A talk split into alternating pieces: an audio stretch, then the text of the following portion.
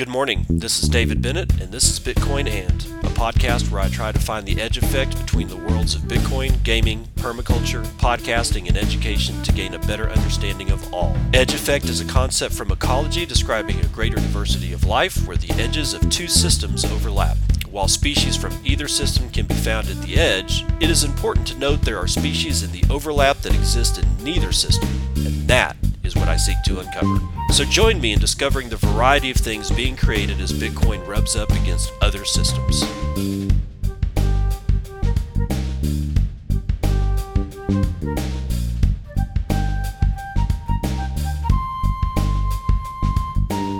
It is 9:08 a.m. Pacific Daylight Time. It is the what? Oh god, it's May the 2nd, 2023 and this is episode 717 of Bitcoin and it's a palindrome show. Yay, we love palindromes. Okay. So, I got a long one today. Uh, as part of the the normal course of events for a, a standard Bitcoin and episode, uh, we'll get to that, but I got to warm up to it. Okay, so that's going to be the last one that I read for the first part of the show. Let's start with let's start with idiocy. I saw this yesterday. I thought it was a joke. I thought somebody had literally just taken something into Photoshop and, you know, shopped in a, a fake headline, but no, the headline from Reuters is actually real. IBM to pause hiring in a plan to replace 7,800 jobs with AI. Okay, now it's from Bloomberg, but it's actually a uh, Reuters.com uh, piece, and they're not giving any any writing credits, so I don't know who wrote it. International Business Machines Corporation expects to pause hiring for roles as roughly 7,800 jobs could be replaced by AI in the coming years, CEO Arvind Krishna told Bloomberg News on Monday. Hiring specifically in back office functions such as human resources will be suspended or slowed, Krishna said, adding that 30% of non customer facing roles could be replaced by AI and automations in five years. His comment comes at a time when AI has caught the imagination of people around the world after the launch of Microsoft Corp backed OpenAI's viral chatbot ChatGT or GPT in November of last year. The reduction could include not replacing roles vacated by attrition, the PC maker told the publication. IBM did not immediately respond to Reuters' request for comment. Yeah, because what kind of comment can you make to defend this? Now, I'm not, I'm not, well, okay. I was, I was about to say I'm not worried about the replacement of people with AI but of course I am. That's just, that would be ludicrous of me to say that. However, what disturbs me more is this statement up here. Um, let's see. 30% of non customer facing roles could be replaced by AI and automations. All right. And then they actually said that, you know, hiring specifically in back office functions such as human resources. Okay. For all of you out there that have any kind of job at all, that other people are roaming around, whether they're customers or clients or, um, let's see, other people that you work with uh, in regards of performing the same mission as the company does, how many of you have customers, direct customers? Raise your hand. I'll wait. If you were somebody out there who works at a company that is not quote unquote customer facing and you did not raise your hand, you're wrong. You have customers. How do I mean that? Human resources. All right, so Karen in human resources may be a you know somebody who you don't really like. Maybe you don't like the, the entire thing about human resources. However, you are Karen's customer. Whether Karen thinks you're a customer or you think you're a customer of Karen's does not matter because the fact of the matter is this you are, in fact, Karen's customer. And Karen is somebody else's customer. I don't know exactly who because this is a fictional, you know, a fictional situation. But at least in this case, we're talking about IBM not understanding a fundamental fact of business. Everybody is somebody's customer, whether you're selling them something or you're performing a function for them, i.e., a service. It doesn't really matter. Every single person that works anywhere is a customer of somebody else in that company, and you are, in fact, you have customers, okay, yourself. It, it, when you, when you finally wrap your head around that, then you understand what customer service actually is.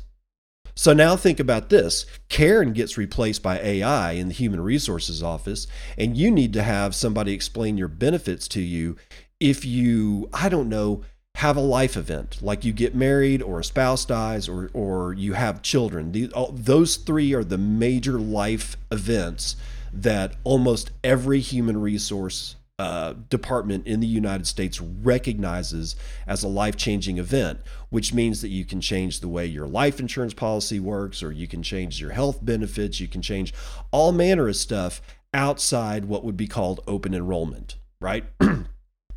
so, who's going to explain that to you? You really AI? No, no, because AI is going to be, you know, told you tell this person whatever it is you need to tell this person to keep the bottom line intact. Whereas Karen, if she's on a good day and had enough coffee, might tell you how to save money by divvying up your children between you and your spouse and say, hey, if you only have one kid on your, uh, or if you have both kids, both of your two kids on yours, and your wife works for us and she's just solo on her health insurance, that could actually save y'all money in in, in you know we'll, we'll actually you know basically be able to spend more money on you for health insurance. That goes away because Karen will be replaced by somebody who has no mood. So be aware. This whole replacement of, of people with AI and they're going they took her jobs that's not as much of a concern as the people that are left right? The, the problems that they're going to have to deal with with an automated karen. So just the, these implications are, are further reaching than I think we're giving them credit for. Now, next up, Mawson Infrastructure signs an agreement for 24 megawatt Ohio facility that will come online in the third quarter of this year. BTC Casey Bitcoin Magazine. Digital infrastructure provider Mawson Infrastructure Group Incorporated has signed an agreement for a new site in Corning, Ohio, with an initial capacity of 24 megawatts. According to the press release, the site, signed on a long term lease, has an additional 26 megawatt of potential capacity upside, subject to further infrastructure investment, which would take the total site to 50 megawatts. The site is expected to go live in the third quarter of 2023 and will initially host 12 modular data centers and 7,056 miners. The new site will expand Mawson's potential capacity to up to 290 megawatts, highlighting the company's focus on the Pennsylvania and Ohio region. And Pennsylvania needs it. Mawson CEO James Manning said, quote, This is the first of several smaller sites the Mawson team has been working on with a focus to deploy low cost, quick to market mining facilities. COO Liam Wilson added, quote, We are actively planning for the halving event and plan to have the most efficient fleet possible, as always, focusing on shareholder return on capital. We are focused on this region for various reasons and look forward to seeing which ASIC units perform best before ordering in bulk. End quote. the new site is an addition to the existing 240 megawatt of capacity that Mawson has on, uh, online and under development in the surrounding area. The company's goal is to provide a possible increase in deployable hash rate of up to 1 exahash per second. Mawson's infrastructure includes a proprietary modular data center design that aims to reduce deployment time and capital expenditure. It, that's the end of the article, and I really, I really like the fact that people are moving to a modular design.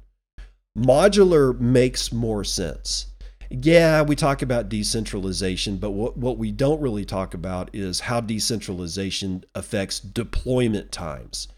And a modular setup where you can just put it on a truck, move it somewhere, throw it on the ground, make sure that it's level, and then plug it into whatever power, you know, availability that you have. That makes sense. That's quick deployment. And it's not only quick deployment, it's quick redeployment and you can go collect your shit really fast. In case th- something goes south in a region that you're working in like i don't know you're somewhere and I, I don't know mayor decides to nationalize your shit to the city which I, is improbable but i'm just using it as a as an example. Then you can go get your stuff.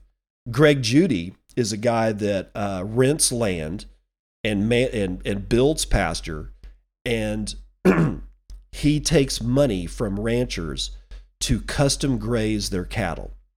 And he had an agreement with a landowner, and he was leasing his land, and he was paying the landowner a, a good chunk of change for leasing. I don't know, just we'll call it 100 acres.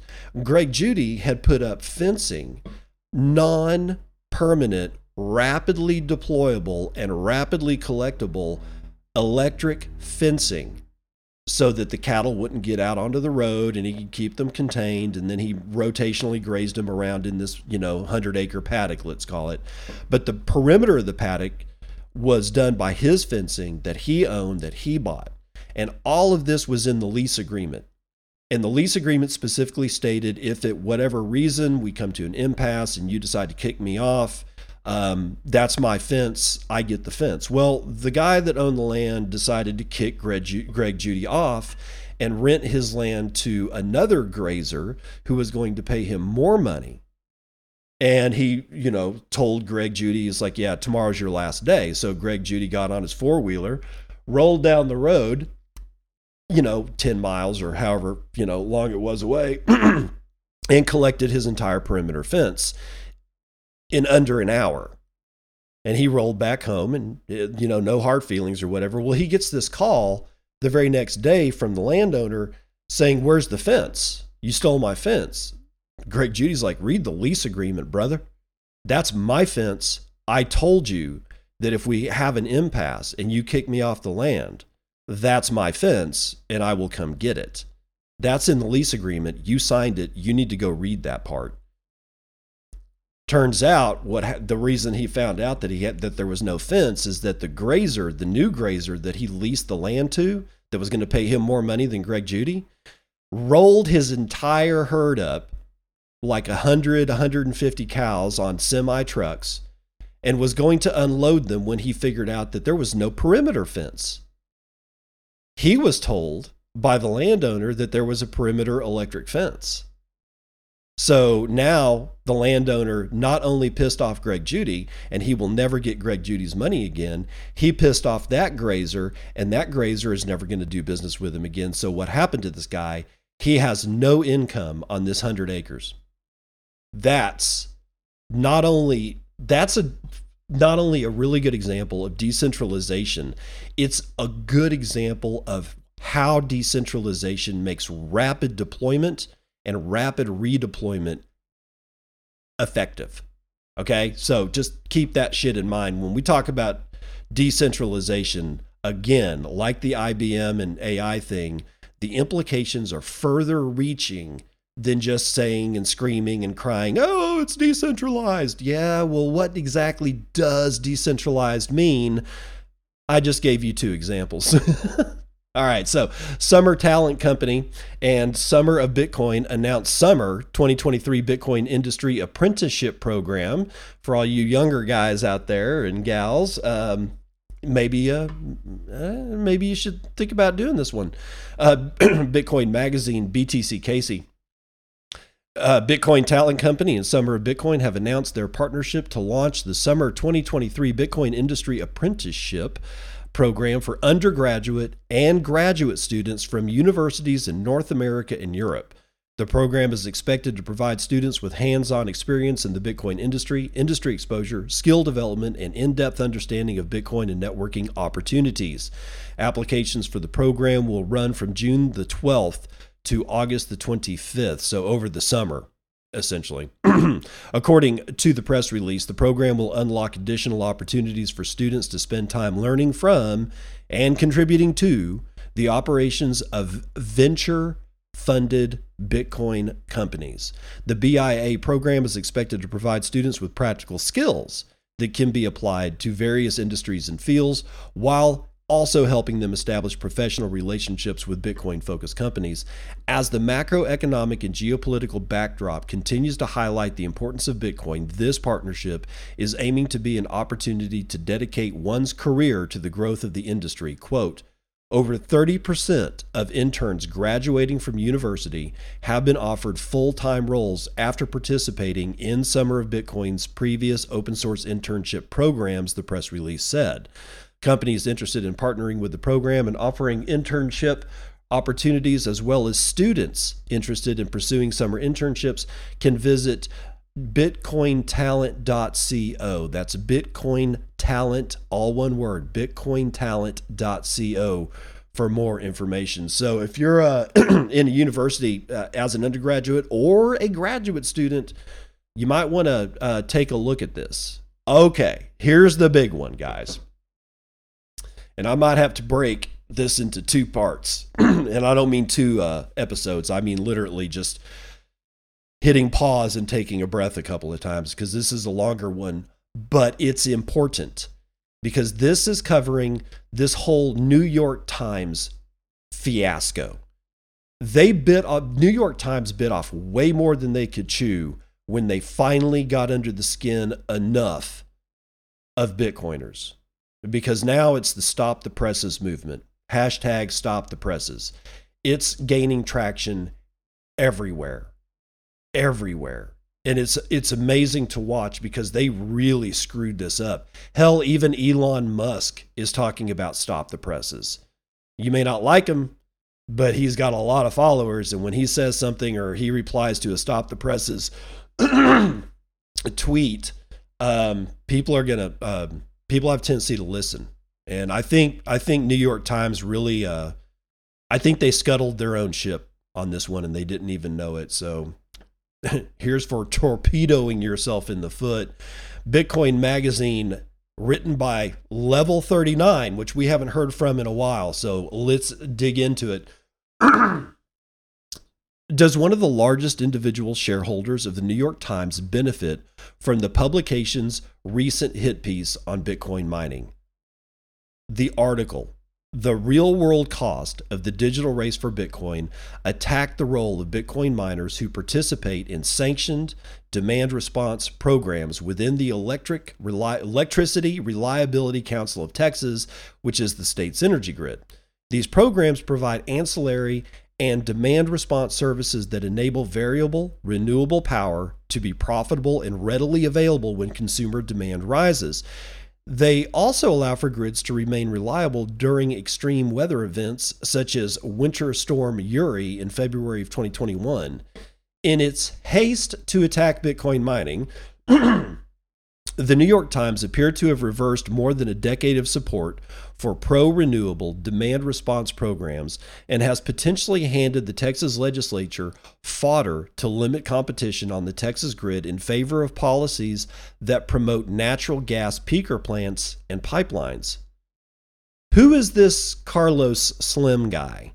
Well, Carlos Slim Helú a Mexican business magnate who provides the newspaper with $250 million worth of loans in 2009, currently owns roughly 8% of the New York Times company's Class A shares. He's the 11th richest person in the world with a net worth of $86 billion, making him the richest person in Latin America.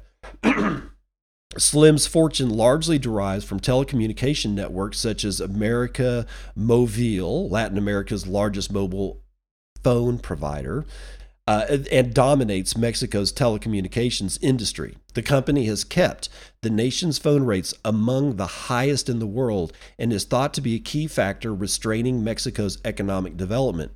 Slim has investments in the Texas energy market through oil and gas companies. His corporate conglomerate, Carso Grupo, owns Carso Energy, which transports and sells Texas natural gas to Mexico's state run power companies through pipelines. By attacking Bitcoin mining, the New York Times indirectly helps midstream companies such as Carso Energy, which increases its profits from transporting and selling natural gas to Mexico. Carlos Slim's second eldest son, Marco Antonio Slim Domit, manages the financial side of their family's business empire and is a member of the board of directors of Grupo Carso and an independent director at BlackRock. Yes, BlackRock, in addition to being a member of its board of directors. BlackRock is the second largest investor of the New York Times Company, holding 8.67% of Class A shares. The Guadalajara system is a new network of pipelines that transports natural gas from the Permian Basin to population centers in Guadalajara and western central Mexico. The network originates from the Waha Hub in western Texas, a critical supply hub for Permian Basin natural gas producers. A joint venture between Carso Energy and Energy Transfer Partners operates two critical pipelines to Mexico that originate from the Waha Hub the Waha Presidio Trans Pecos Pipeline and the Waha San Elizario or Comanche Trail Pipeline entering service in 2017. Carso Energy has a 51% stake in the joint venture. Carso Energy has a 100% stake in the Sasabe Samalayuca pipeline in Mexico, which is fed from Waha via the San Elizario and Interservice in 2021. With the help of additional Carso energy pipelines and other sources of natural gas, the Secretaria de Energía, Mexico's Minister of Energy, expects to add three, no, 30,000, 30, get this, 30,000 megawatts. That's 30,000 megawatts of combined cycle gas fired power generation capacity to the country's electric grid over the next decade. Approximately 70% of Mexico's natural gas imports are supplied by U.S. pipelines. Therefore, it is common for natural gas contracts in Mexico to be linked to locations in the United States where pricing is determined, such as, you know, the Waha Hub, Henry Hub, and Houston Ship Channel. The Waha Hub is one of the most important pricing points for natural gas in Mexico, in part because each of the Guadalajara Pipelines jointly operated by Carso Energy and Energy Transfer are designed to transport and sell over 1 billion cubic feet of natural gas per day to Mexico state owned Commission Federal de Electricidad power plants. The natural gas price index for the Mexican market, known as the IPGN, is calculated with the Waha benchmark price by the Commission Reguladora de Energia, a government energy regulatory commission. Carso Energy's transport income generally benefits from higher prices at the Waha hub. The CRE uses the Waha benchmark to calculate a daily reference price for natural gas used by CFE, which helps determine the price of natural gas sold by the CFE by Carso Energy, including the midstream cost of transportation and other fees associated with importing natural gas. The CFE is one of the largest customers of natural gas in Mexico, and by the end of next year, the CFE is expected to generate 65% of Mexico's power. Selling natural gas to the CFE can become extremely profitable during severe weather events in Texas due to heavily inflated spikes in the Waha benchmark price.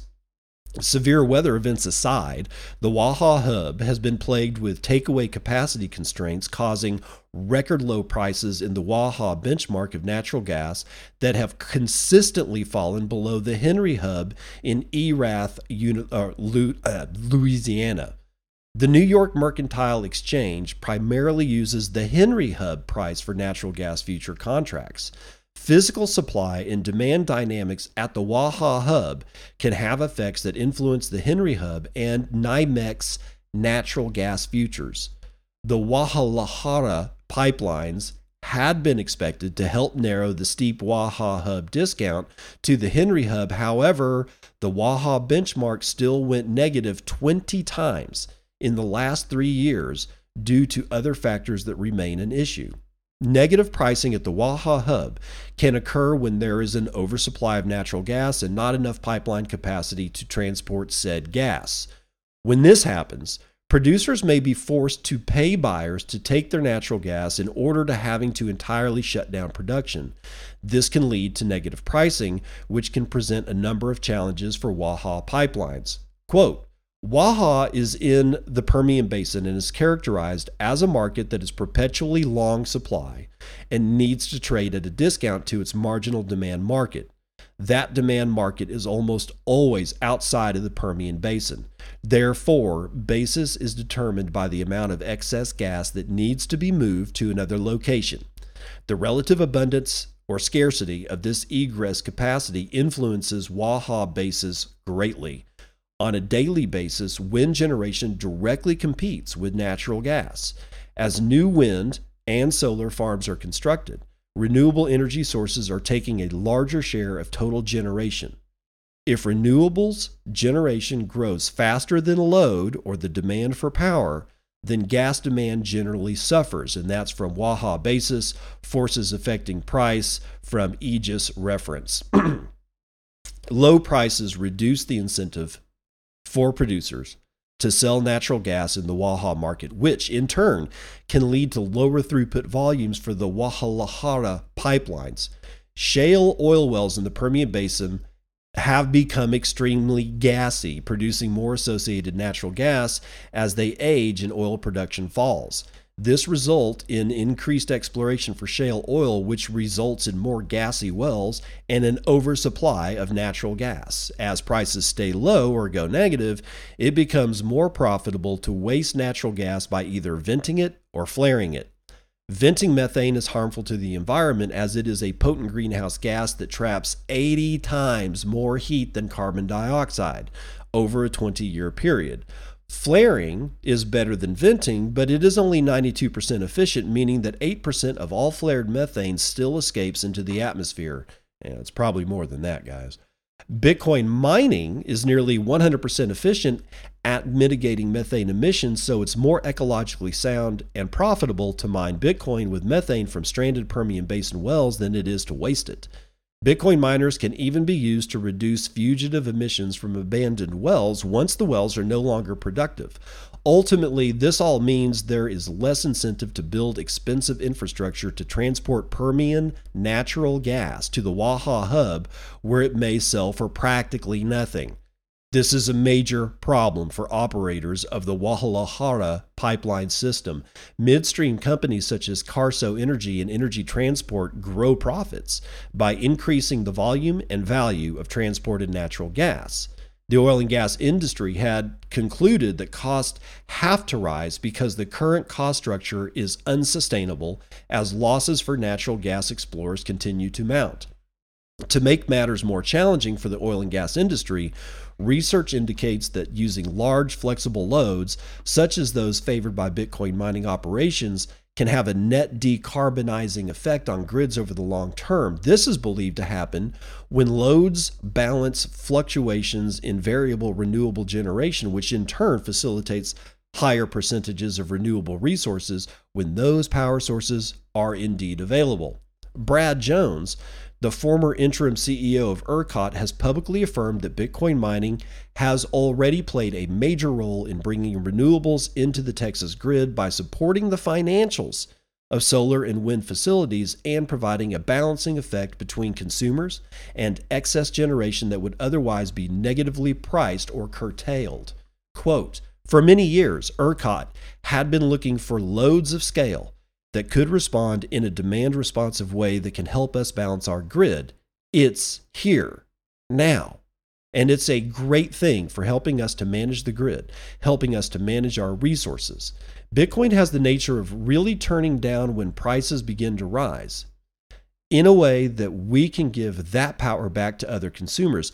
And at the same time, as we bring more and more renewables into the state, it becomes a driver of more renewables. Because right now, if we bring in all the renewables that are signed up to want to come to our state, there will be a significant depression of pricing during the day.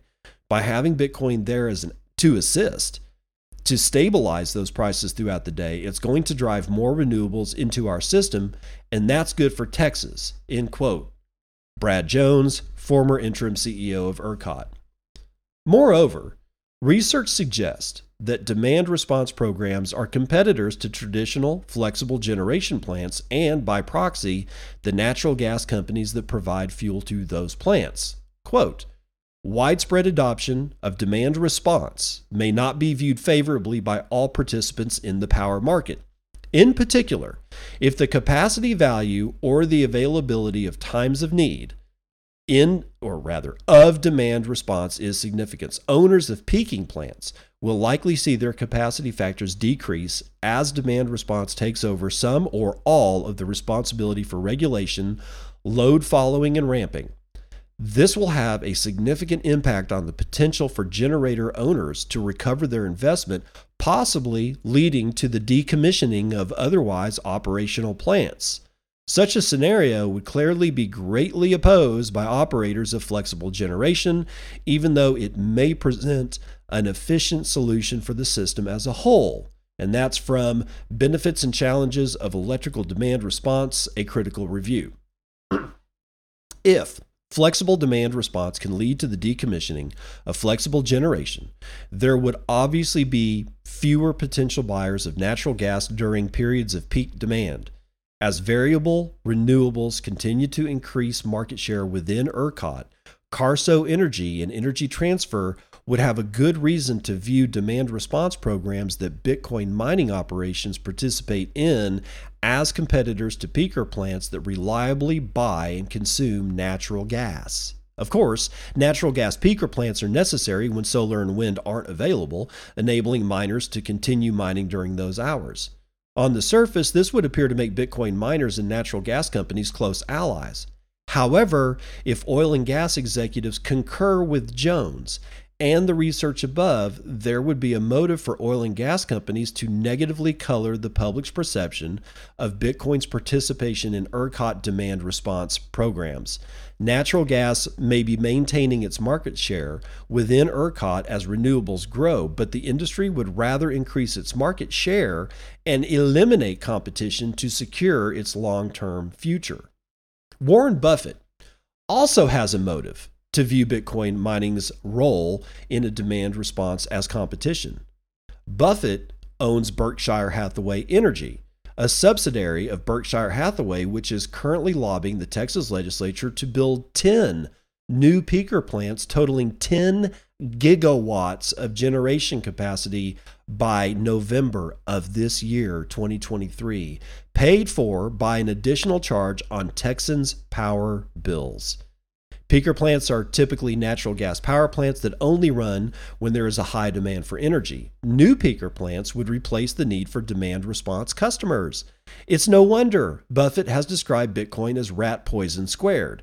Despite what Elizabeth Warren says, attacking Bitcoin's mining or Bitcoin mining's role in demand response results in higher electricity bills for Texans to pay fees for peaker plants.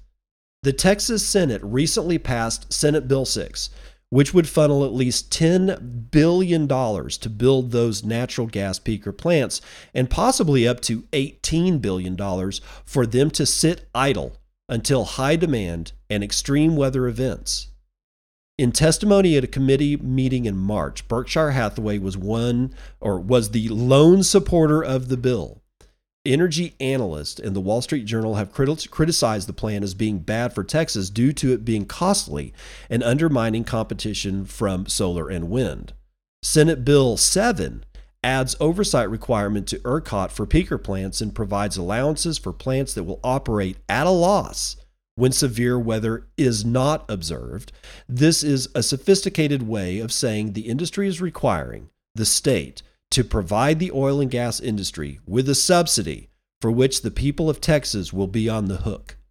Meanwhile, the Texas Senate passed Senate Bill 1751 unanimously out of committee and with only one no vote from the Senate floor, which unfairly prohibits Bitcoin miners from competing to receive commonly used tax incentives. Worse, it stymies miners' efforts.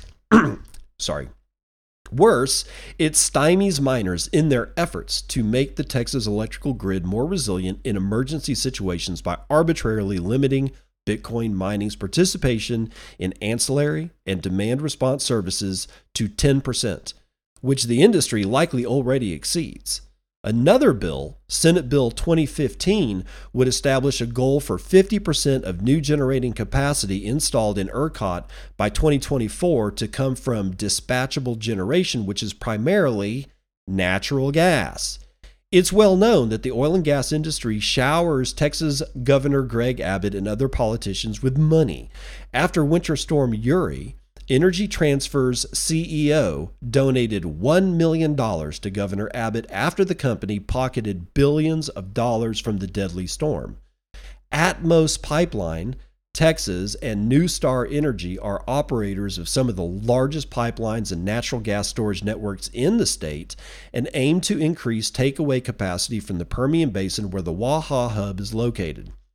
In 2022, both Atmos and NuStar donated in total $40,500 to the campaigns of Lois Kolkhorst, Donna Campbell, Robert Nichols, and Jose Menendez, the four co sponsors of the anti Bitcoin mining Senate Bill 1751.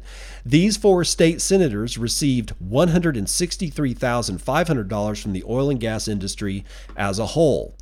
If Bitcoin really were to promote the use of fossil fuels over the long run, why are Texas senators who significantly benefit from the oil and gas industry introducing legislation that unfairly targets Bitcoin miners? Prior to China's ban on Bitcoin mining enacted in June of 2021, severe weather events in Texas resulted in windfall profits for natural gas companies. And for example, Energy Transfer raked in $2.4 billion during the February 2021 blackout of Winter Storm Uri by using natural gas as a peaking asset, storing it when the price is low and selling when demand skyrocketed. Exporting natural gas to Mexico during a severe weather event in Texas can be even more profitable for the Guadalajara pipeline operators since the Mexican price might be even higher especially if ERCOT were more reliant on natural gas peakers. During the 2021 Texas winter blackouts, the price of natural gas in Mexico skyrocketed to 100 times normal price. Natural gas peaker plants struggled during Uri as natural gas was freezing in the pipelines after an influx of mining rigs from China relocated to Texas in late 2021, many becomes, became sanctioned as large flexible loads within ERCOT. Today, LFLs, or large flexible loads, are providing and profiting from ancillary services that natural gas peaker plants would have previously dominated and they are doing so at a lower price that peaker plants struggle to compete with, saving Texans money on their electricity bills by getting more for less. In fact, LFLs helped balance the grid and avoid blackouts during the summer heat wave of 2022 and during Winter Storm Elliott over Christmas of 2022, freeing up over 3,000 megawatts of spare capacity on the grid. This success was forecasted by ERCOT a few weeks prior to Winter Storm Elliott in a report that heralded Bitcoin miners as beneficial to balancing, balancing the grid during extreme weather events. In November of 2022, five months before his anti Bitcoin mining article was published, Gabriel Dance, deputy investigations editor at the New York Times, attended a Texas blockchain summit in Austin as part of his investigative research. A few weeks, weeks later, he began emailing participants from the conference, promising to include their nuanced perspectives in his upcoming article. And here's an email. And Gabriel Dance says, I, and this is an email to somebody, it's all blocked out. I don't know who he's sending it to, but this is what Gabriel Dance said to somebody in his email. I am a journalist with the New York Times and I have been reporting on Bitcoin mining for some time. I heard you speak recently at the Texas Blockchain Summit and thought that you had some very interesting and nuanced things to say. I am hopeful you will speak with me regarding Bitcoin mining, particularly industrial mining. I would welcome hearing more of what you have to say on the issue. I assure you that I've done my homework on many of the pertinent issues, including grid connections and demand response. I have also listened to some of your interviews, including a recent one with Redacted. Unlike the White House report, I would welcome the opportunity to include your perspective in my piece. I can be reached at and redacted. Thank you, Gabriel Dance. Dance ultimately proved that this was all a ruse. When his article was finally published, it became evident that he chose to omit all of the pro Bitcoin mining arguments and only included unbecoming quotes from its proponents. And here is a tweet from Nick Carter. The letter we wrote to the EPA regarding Bitcoin mining is getting some discussion in the New York Times today. I think the full quote makes the intent clear, and I stand by those words. And let's see if I can get a hold of the act. He gave a screenshot that I need to go get. Let's see if I can get that. it, he gives a response to a question or to a, a statement. The statement is this As digital assets gain popularity, it is essential to understand the environmental risks and pollution associated with this industry. The response This is deeply misleading. There are no pollutants, including C- CO2 released by digital asset mining.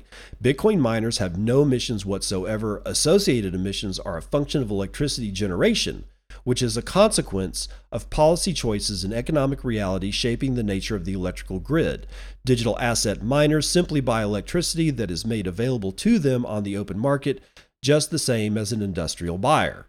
And then Nick Carter finishes it off with a reply to his own tweet says, it's unfortunate when you have a 90 minute conversation with a journalist and they use the most unflattering fragment, but that's not unsurprising. The substance of Dance's article deserves harsh criticism.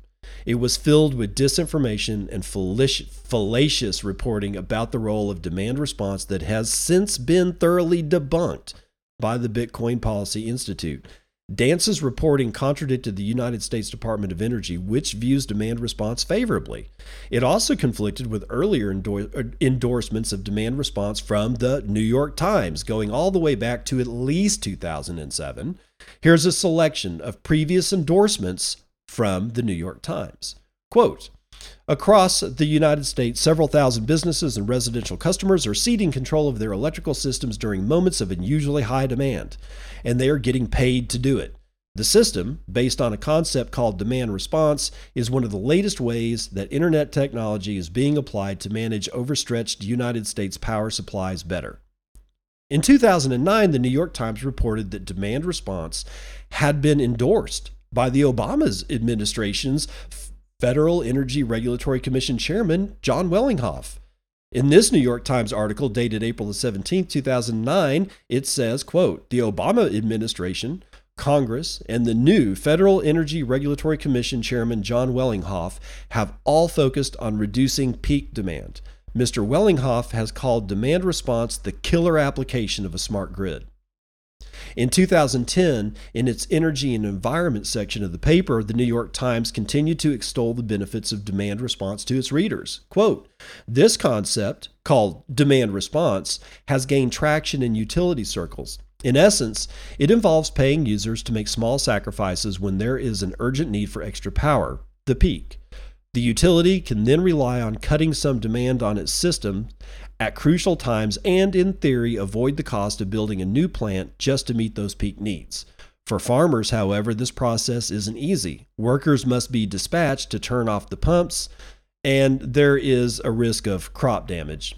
Again, later in 2010, the Times reiterated the Obama administration's positive view of demand response. Quote, Wellinghoff sees consumers as active parts of the grid, stabilizing the grid by adjusting demand through intelligent app appliances or behavior modification known as demand response, and storing energy for various grid tasks. He thinks consumers should get paid to provide those services. The newspaper even quoted environmentalists who want Texas to adopt more demand response. Quote, Environmentalists argue that the strains on the grid should spur Texas to work on energy saving strategies. In particular, they are pushing a program called Demand Response, in which businesses and consumers are paid to reduce power at times of high demand, like late summer afternoons. Colin Meehan, a clean energy analyst with the Environmental Defense Fund in Texas, said in an email that Texas had so far only taken very small steps on demand response. The Times continued to praise demand response throughout the Obama administration, almost as if it were doing the administration's job to promote the technology. Quote, but balancing the grid involves more than just increasing capacity. Perhaps the state's most promising conservation tool is demand response. The programs, which are voluntary in Texas, can take many forms, and he goes on and on. And yet, Dance's hit piece against Bitcoin mining single-handed, single-handedly reversed the Times' entire position on demand response. Dance wrote the following passage, which makes demand response sound like an evil scheme for flexible customers to defraud retail customers. Quote, their massive energy consumption combined with their ability to shut off almost instantly, allows some com- companies to save money and make money by deftly pulling the levers of U.S. power markets. They can avoid fees charged during peak demand, resell their electricity at a premium when prices spike, and even be paid for offering to turn off other major energy users, like factories and hospitals, cannot reduce their power uses routinely or dramatically without severe consequences. And that was from the New York Times, April 9th, 2023. It all begs a long list of questions. Why did the New York Times spend months researching an article that distracts readers from serious environmental issues only to focus on a technology that is only responsible for an infinitesimal 0.14% of global emissions. Why did it ignore a December 2022 ERCOT study that showed large flexible loads, such as those favored by Bitcoin mining operations, were beneficial to the Texas grid?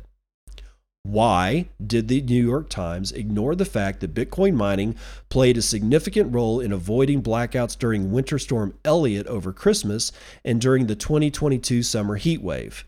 Why did it ignore that Bitcoin mining reliably provides a price floor for overbuilding renewable generation on the ERCOT grid? Why single out a sanctioned demand response customer that was, according to ERCOT's former interim CEO, largely responsible for bringing in large scale variable renewable projects to Texas.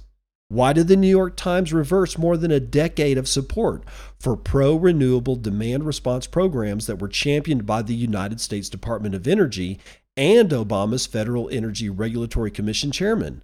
Why, after months of research, did the New York Times publish its anti Bitcoin mining story precisely when the Texas legislature was voting on bills that attack Bitcoin mining demand response programs and replace them with natural gas peaker plants. Why did the New York Times editors use allegedly manipulated footage that made it appear as if there was smog in Rockdale, Texas? Very little about the hit piece makes any sense. Is it a coincidence that the New York Times attacked Texas Bitcoin mining at just the right time, that it could benefit one of its largest shareholders? Quote The point is, Slim doesn't have to interfere at all. I know from experience that publishers do intervene in the editorial process, as is their prerogative, and I can assure you that Slim's investment will be a factor, even if unspoken, in editorial decision making henceforth at the Times. Perhaps Mexico's crony capitalism will remain a mostly neglected topic, but now conspiracies will be read into the neglect, says Andres Martinez, former columnist for the New York Times.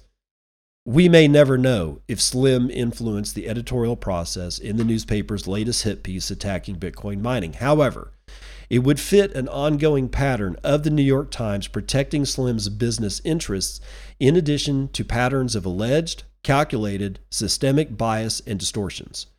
Whether these are all coincidences or something more may be up for debate. However, editors of the Times seem more than willing to sacrifice the newspaper's remaining shreds of journalistic integrity for whatever motivates them to run such hit pieces.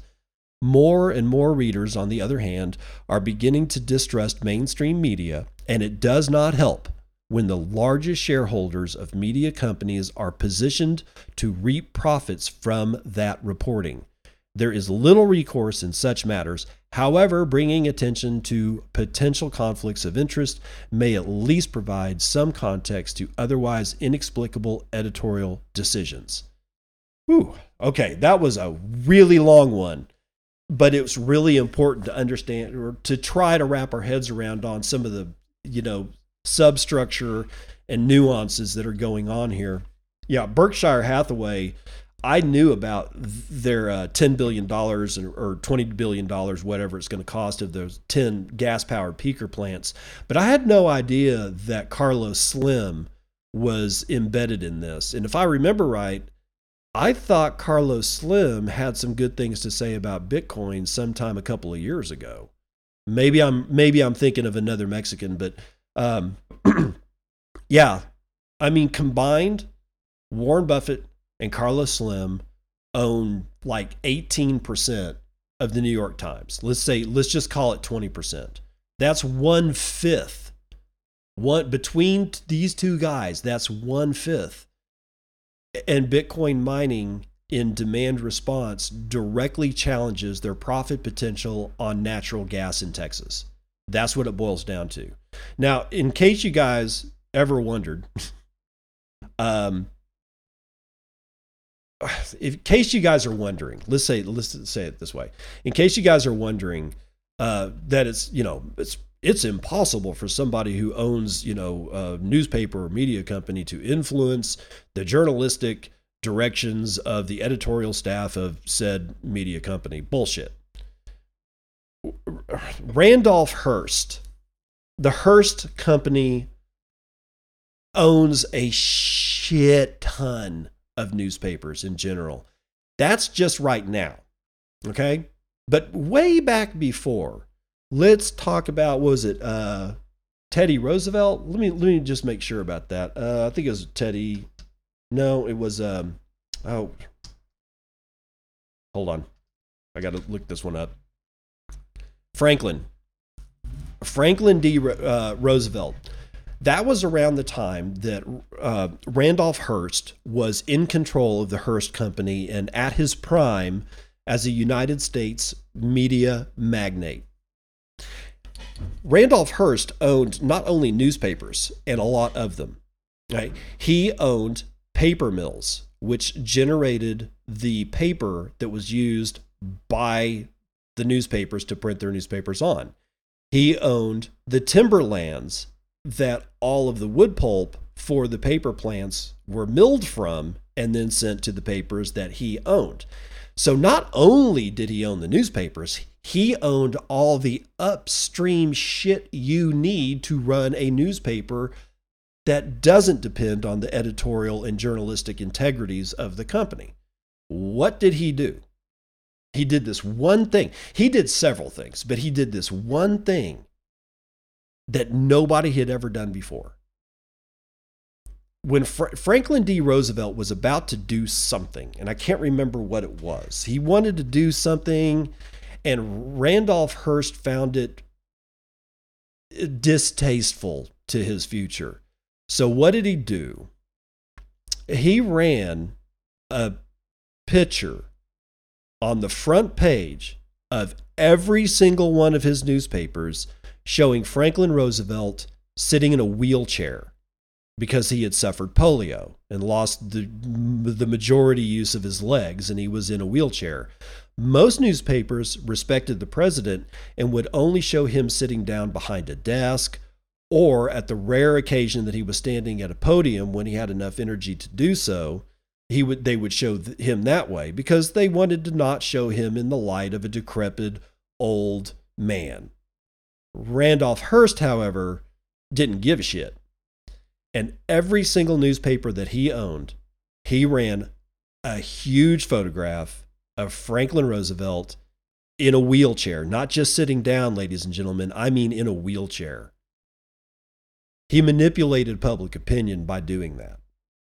And he had full control over whether that shit was going to run or not. And if an editor at any one of his newspapers refused to run it, that editor would have been fired. And that editor knew that shit, which is why none of the editors reneged on the demand, not request, the demand that Randolph Hearst made to all of his editorial staff across all of his newspapers. So, yes, this shit does happen it will continue to happen until things like Nostr and Bitcoin and Lightning Network pull the teeth from the serpent that continues to threaten us. And I, it, shit can't come quick enough, but we've got numbers to run.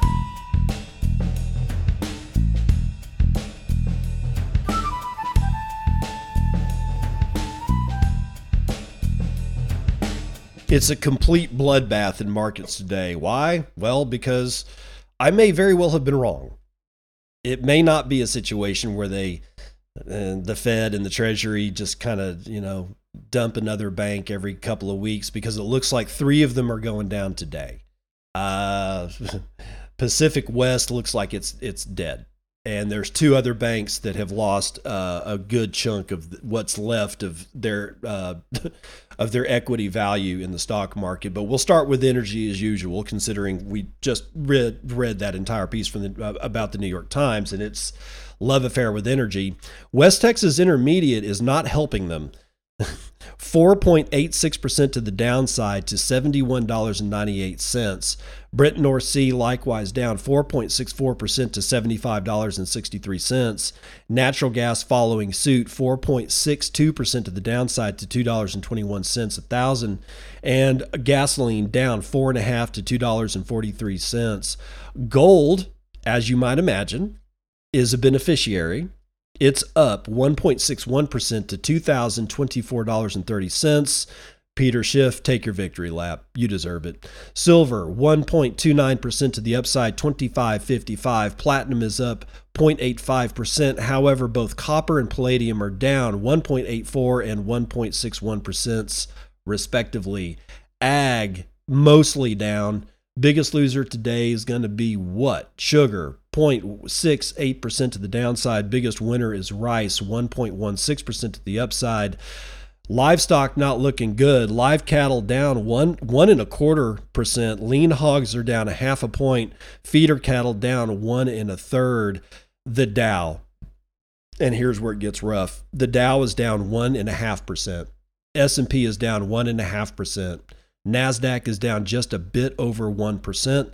S&P mini down over 2%, 2.04 to be exact.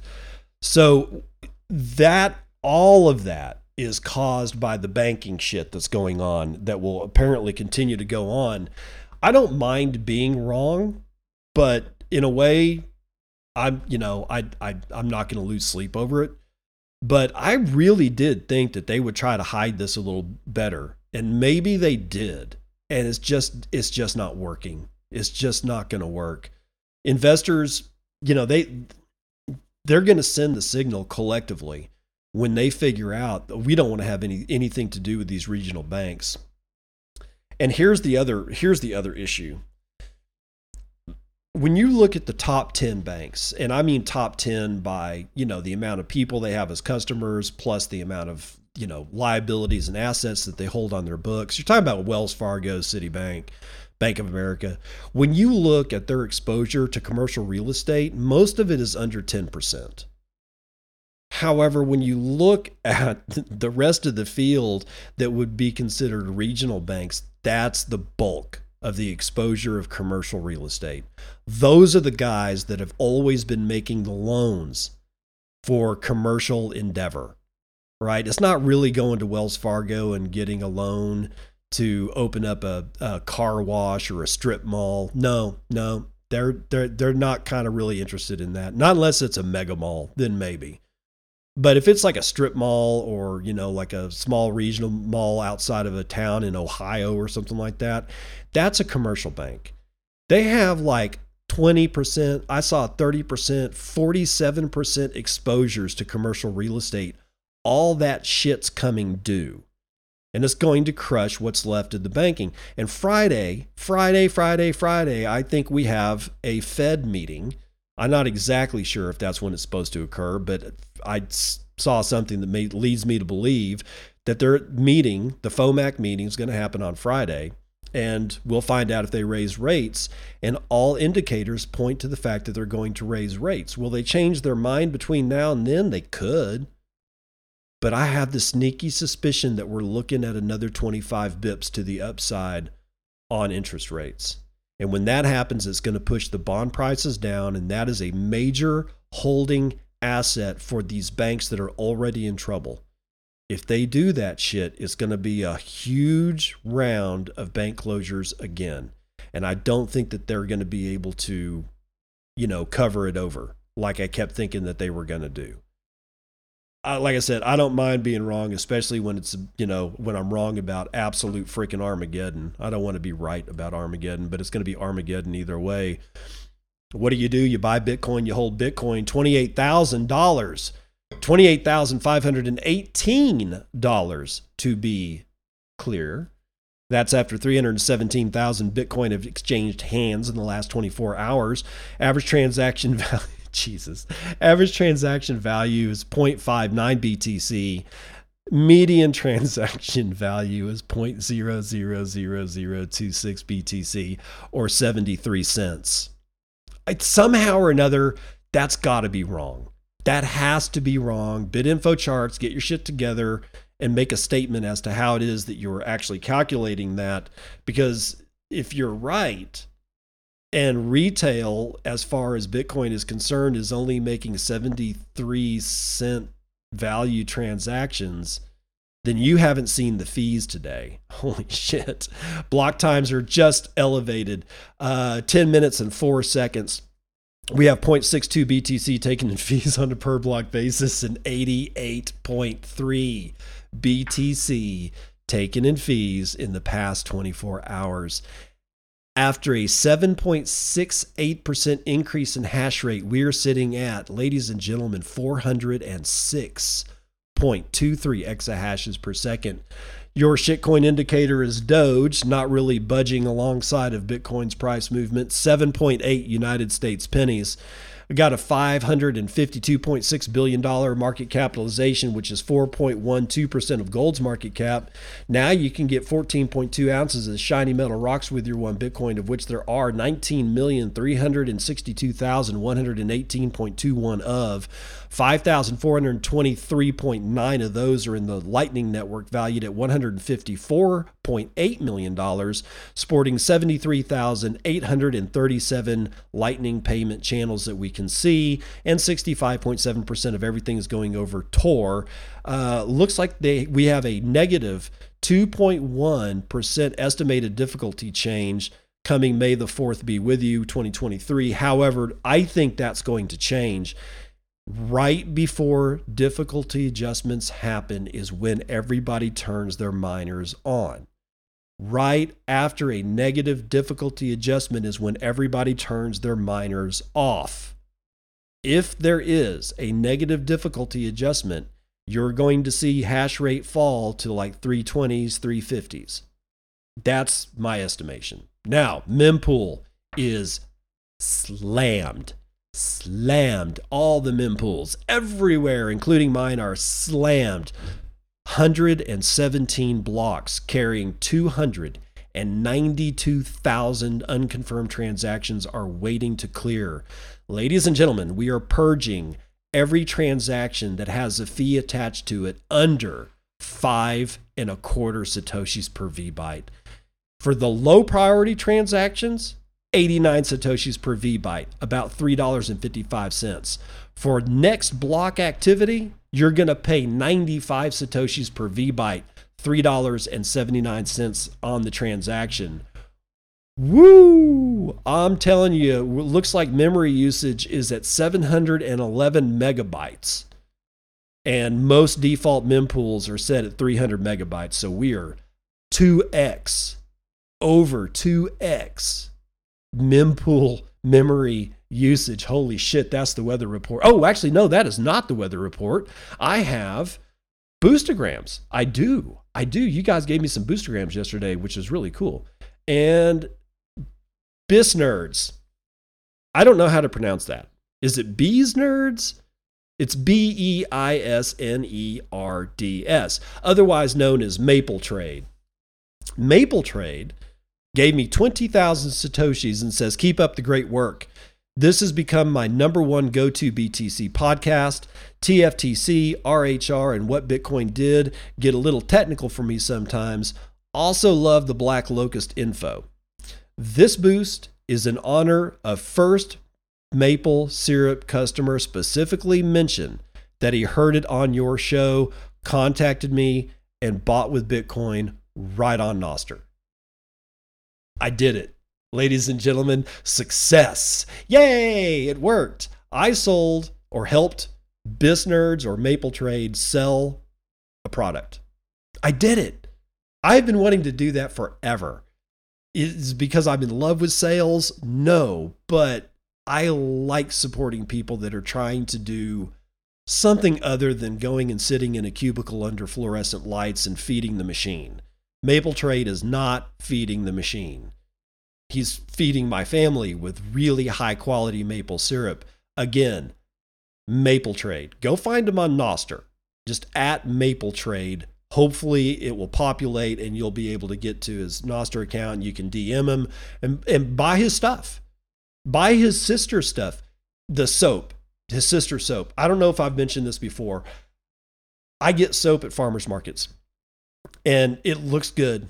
You know, it smells really nice. And then you get it in the shower and like a quarter of it melts away on just on the first usage. His sister soaps, because they're based on I probably because they're based on tallow, they are they stay hard as a rock. They don't get soft, they don't get nasty, they don't get messy, and they don't lose a quarter of their volume or mass in the first 15 minutes of a shower like some of these other soaps do and it's good soap. It gets you clean.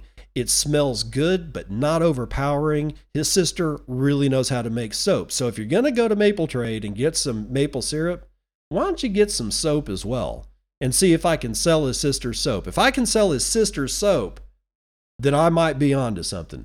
Now, Dale Jr. with another 20,000 sats says V for V. Thanks. P. Tar with a striper boost says, Oh, yay, blue sky yet another social media. Nick underscore dose with 2345 says, Cheers. God's Death says, Thank you with 1,691 sats. Fatoshi with 1001. I wonder how, is that a row of stick? Is that like flat boobs? I don't know what that is. I don't know what that is. Read the Hamas Constitution. Their charity work is good, Pledging to kill all Jews, not so much. Beyond that, who knows? Dubrovka with a thousand Satoshi says, forgot to mention about the coffee. Caffeine is my favorite neonicotinoid poison. I can't, I've never been able to pronounce that. Neonicotinoid, I think is how you pronounce it. Uh, it isn't going away. Holler roast, y'all. He's referring to Nicole Sauce. If you don't know who Nicole Sauce is, she does, uh, I think, like every once in a while, she's on uh, uh, the Survival Podcast with uh, Jack Spirko. Jack Spirko is the one that got her to start Holler Roast Coffee. She wrote, she buys her own beans and she roasts those beans herself and sells Holler Roast Coffee. I have never tried it. I hear it's good though. Uh, everything Satoshi with 100 sats says, Bro, your podcast is transcendental. You're saving me and everyone in Africa. Keep going, bro. Wow. See, you get things like that. And even if the dude's lying straight through his teeth, I can't help but go, shit, that's that's amazing that I'm being listened to in Africa how do you even process that shit? I don't know. What's on the Nostr report? Uh, uh, we'll at least do the quote of the day. I still need to figure out how to in, how to get Nostr report into this because I think it's important. the Nostr report, the web's not done. May the first, 2023. Block height 787892. Moscow time 3567. Quote of the day One of the easiest lift growth hacks I see for Nostr is positing extremely optimized Nostr content links on Twitter and other social media. I think it's coming. Draw them in here and have the discussion here. It looks like that was written by Novak. I'm not sure. Rodolfo Novak or at NVK. Uh, he's at NVK pretty much everywhere. Uh, so Twitter, Nostr, you can find uh, Rodolfo Novak, who is the uh, owner, the well, I, I don't know, the, the the guy behind CoinKite and the CoinCard cold wallet. That's gonna do it for the weather report.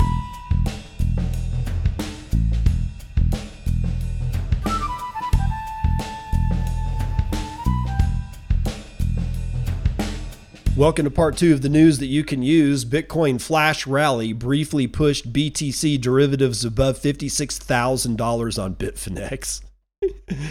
uh, yeah, like that was uh, that was not probably organic.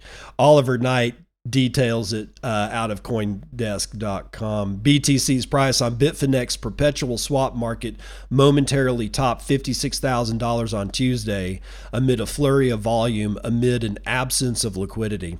Trading volume on Bitfinex's uh, BTC perpetual market spiked to 322 BTC between 1424 and 1426 UTC, equating to around a quarter of daily volume on the trading pair. So they did a quarter of their volume inside of two minutes.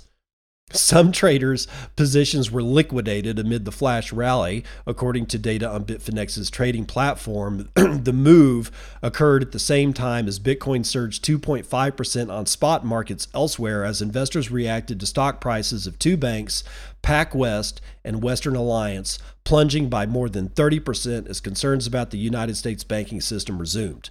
At press time, the BTC perpetual pair has 10% market depth of 110 BTC, meaning that in order that in order to buy 110 BTC would move the price on that specific market by 10%. Evidence liquidity remains low on Bitfinex. A Bitfinex uh, spokesperson did not immediately respond to CoinDesk's request for comment. Did Bitfinex run out of Bitcoin? I don't know. It, it, this suggests that they have serious liquidity issues when it comes to Bitcoin. And then that means, well, if they're not liquid enough, does that mean they have any? I don't know. I don't know. But I'll tell you what this that I get the feeling that this is this was planned. Whether it was by Bitfinex, I don't know.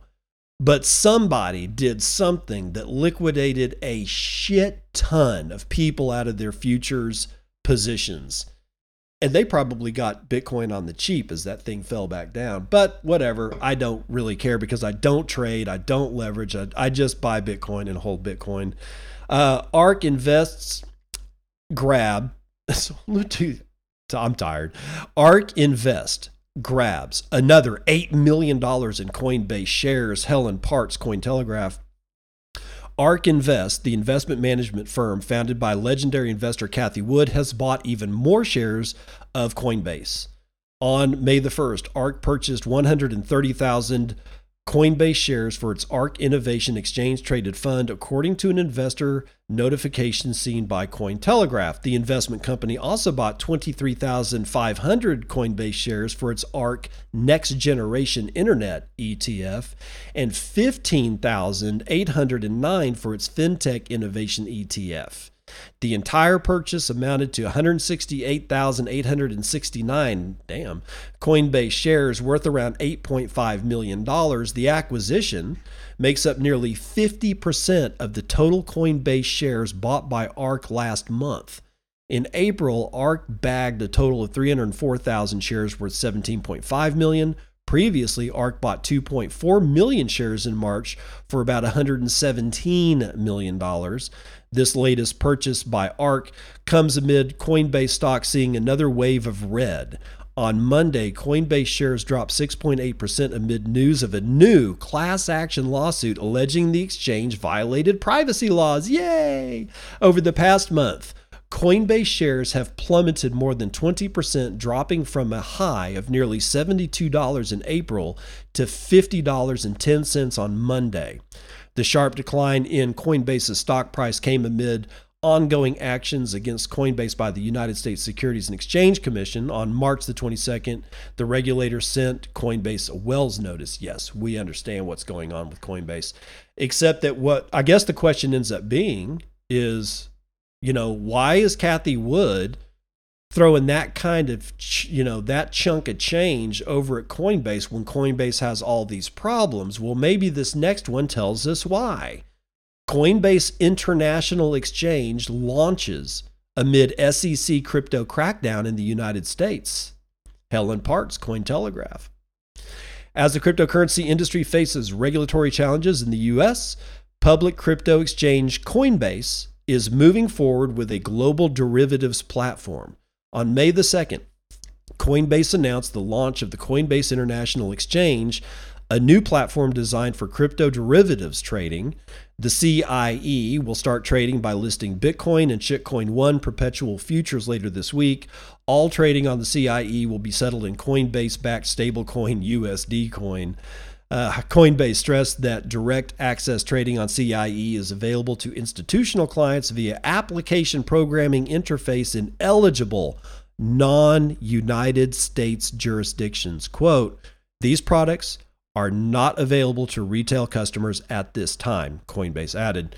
According to the announcement, the new international crypto platform is launched with support of regulators in Bermuda.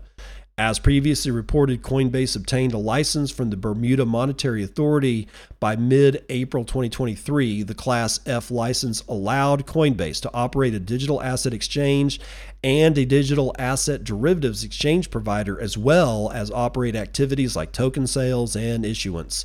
Coinbase noted that Bermuda's regulatory environment is known for a high level of transparency, compliance, and cooperation.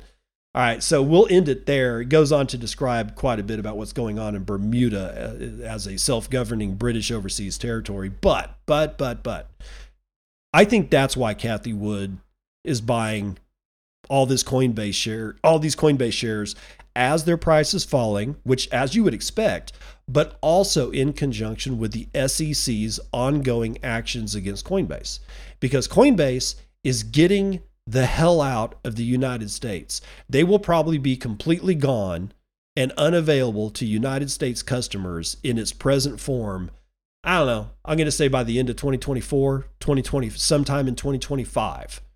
That doesn't mean that there won't be a Coinbase.us version of Coinbase that you know, I don't know, throws the breadcrumbs out to the United States citizenry as we continuously move more and more towards authoritarian slavery. But be that as it may, that would explain Cathie Wood's interest in Coinbase because she knows something. She's not throwing this kind of money because she's taken a bet that Coinbase is going to fail. No, she's got some kind of information that she knows that they're going to be able to detach themselves from this crap going on here in the United States and they're going to make money hand over fist whether you like Brian Armstrong or not. And I don't really appreciate Brian Armstrong all that much. But thank God for monkey pics, right? Because now, now you can use your JPEGs to borrow Ethereum on NFT marketplace Blur. I probably shouldn't read this, but I use them as prompts. I'm like an AI, except I'm human. I need prompts to set me off. Let's see if this sets me off. Decrypt.co. Andrew Hayward writing The NFT backed loan market is gaining steam. Because people don't learn. With total loan value to date recently topping $1 billion across various protocols, and now the current largest Ethereum NFT marketplace by trading volume is getting in on the action as well. Today, NFT marketplace Blur announced the creation of Blend, a peer to peer perpetual lending protocol based around NFT assets. Short for Blur Lending, Blend lets NFT collectors take loans loans out on their existing assets and also lets liquidity providers earn interest by loaning out Ethereum with the NFT serving as collateral. Yeah, that's going to go well. Unlike some lending protocols, Blend does not have t- set time frames for loans to be repaid. Instead, they're perpetual, which means they continue to accrue interest until repaid or until the lender triggers a refinancing auction. This allows another lender to take over the loan if desired. Otherwise, a liquidation auction can be triggered for the NFT that's held in collateral. Furthermore, the loans don't rely on oracles or external off chain data sources. That means that a loan on Blend will not look at NFT pricing data across marketplaces, which is used by some lending pl- protocols like Bend DAO to determine liquidation criterion. In a tweet thread, Blur wrote that Blend enables 10x higher yield opportunities than current DeFi protocols and unlocks greater liquidity for NFTs. Blend currently has no fees. Oh my God, it's fee free for borrowers or lenders. But Blur token holders can vote to enable fees after 180 days. Blur teased in a tweet thread that it will launch two huge new products today built around Blend. Full details on how the protocol rips you off, I mean, works, are listed on the official white paper, which is probably a plagiarism.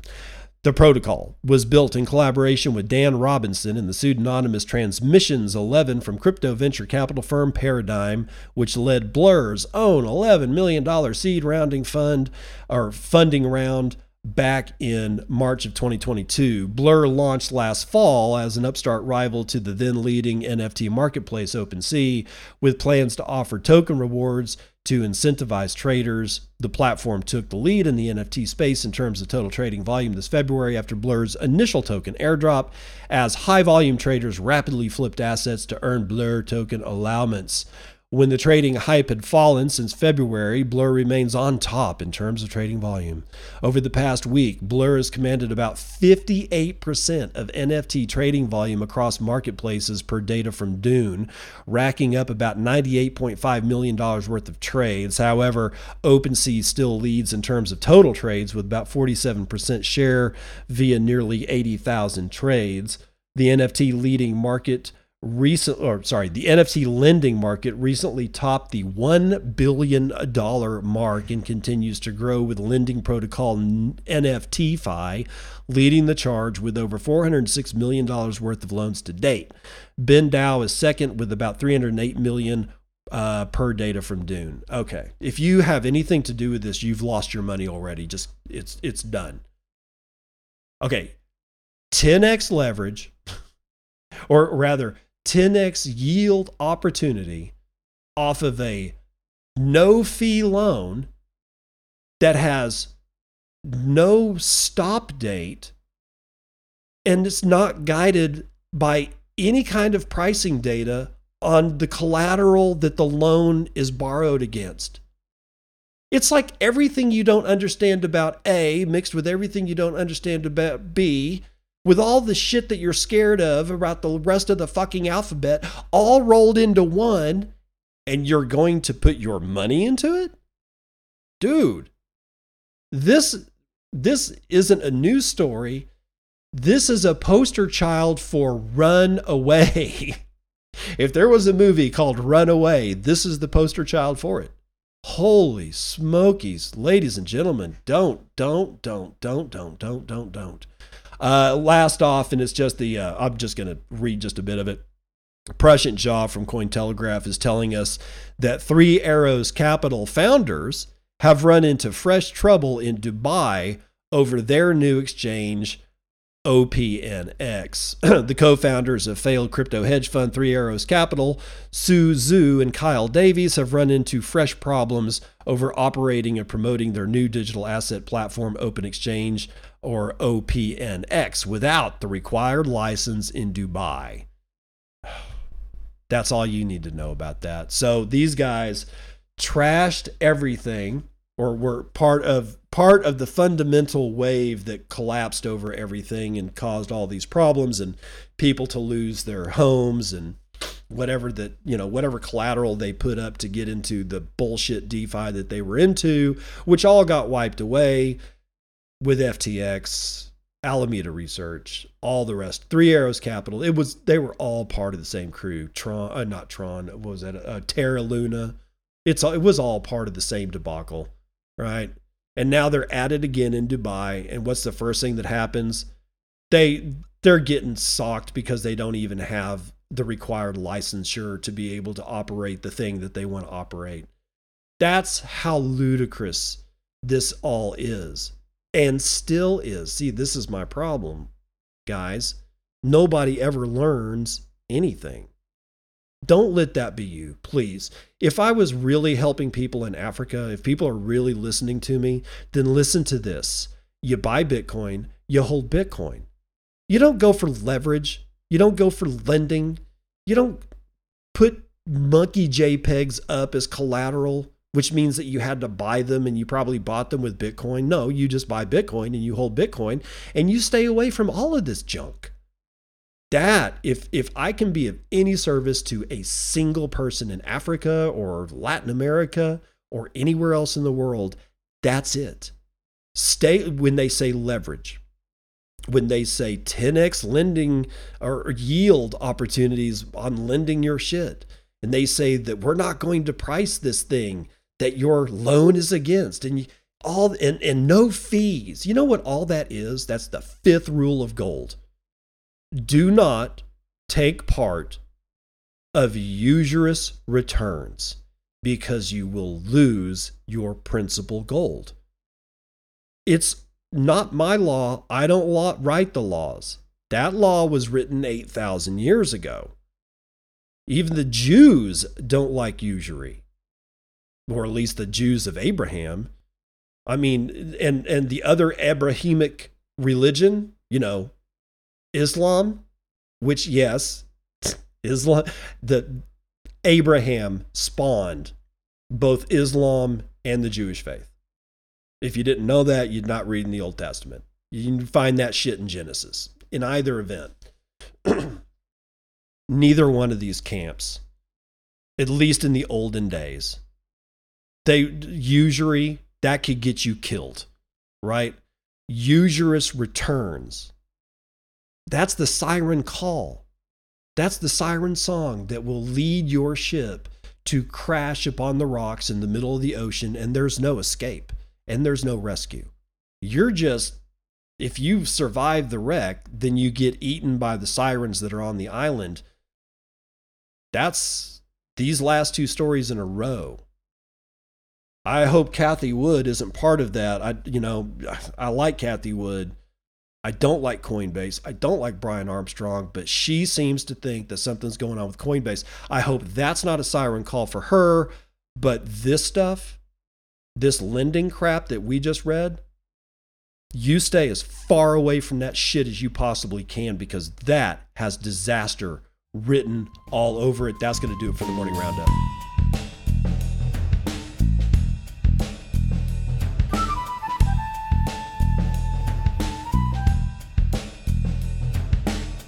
Well, I was going to read y'all a dad says jokes, but I read through the f- seven in a row and they're all, they're not even good dad jokes. All right. I mean, a good dad joke should make you cringe. Seven in a row. And I was like, I, I, I don't understand what this is. So we're just going to go ahead and end it here. Before I do that, if you want to support the show, Podcasting 2.0 is the way to go. You can send me boostograms and have messages attached. You can say nice things to me like it's helping people in Africa out, or you can tell me that I suck, or you can tell me that I helped you sell something. That that's that's a good one. The Africa one's pretty cool too. You can stream me satoshis, but you can't do this unless you get a modern podcasting app and you can find those at podcastapp.com or newpodcastapp.com or nude podcastapp.com, but podcastapp.com. So you can find one, some new Podcast 2.0 enabled podcasting applications that you can use and take part of the value for value tapestry that we see being woven in front of our faces, whether it's through Podcasting 2.0, Bitcoin, Lightning Network, Nostr, all of that is all where it's all going to work together. It really is. Holepunch and Keet. even the old Fediverse and uh, what was it? Not uh, Opportunity app. What the hell? Can't remember. It's an old, old, old thing. Anyway, so whether it's federated or decentralized, or whether it's you know Bitcoin is real money, or Lightning as a real payment rail, or is you know Nostr as a real communications rail, or as Podcasting 2.0 as another media rail. All of this is going to combine, and is going to create a Titan the likes of which you've never seen before. None of us have ever seen this before. I still have no conception of what all of it that I just said actually means, but I know it's going to be larger than anything that I've ever seen in my life. And I was alive before the internet. That's pretty big. This is at least a 10x. It's a step function on top of the internet. All right, so whatever it is that the internet brought is going to just look on a log chart like it's fucking nothing compared to what's coming. But you can't take part of any of that if you haven't claimed your namespace. If you're still working your ass off trying to get listeners on legacy podcast apps, if you're still working your ass off trying to get viewers on YouTube, if you're trying to get grab eyeballs and attention on Twitter, Instagram, or whatever, stop it. Move your time, treasure, and talent to something else. And that other thing will be the thing that steps and walks and trash walks all over and trashes and ultimately destroys that which you walked away from. If you're still there when this golem of a titan gains consciousness and opens its eyes, you're going to be walked over. Don't let this happen to you.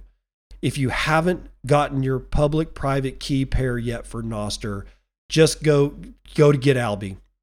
Okay, figure out how to use GetAlby as an extension on your browser or go to snort.social. You can generate you can generate it from there. Okay, and it's not just snort.social. You can generate it from nostrgram.co. You can generate them from many, many, many of the Nostr clients that are out there. But you've got to get your namespace. the old legacy social media structure is already dead. It's just twitching, and we're mistaking that for signs of life.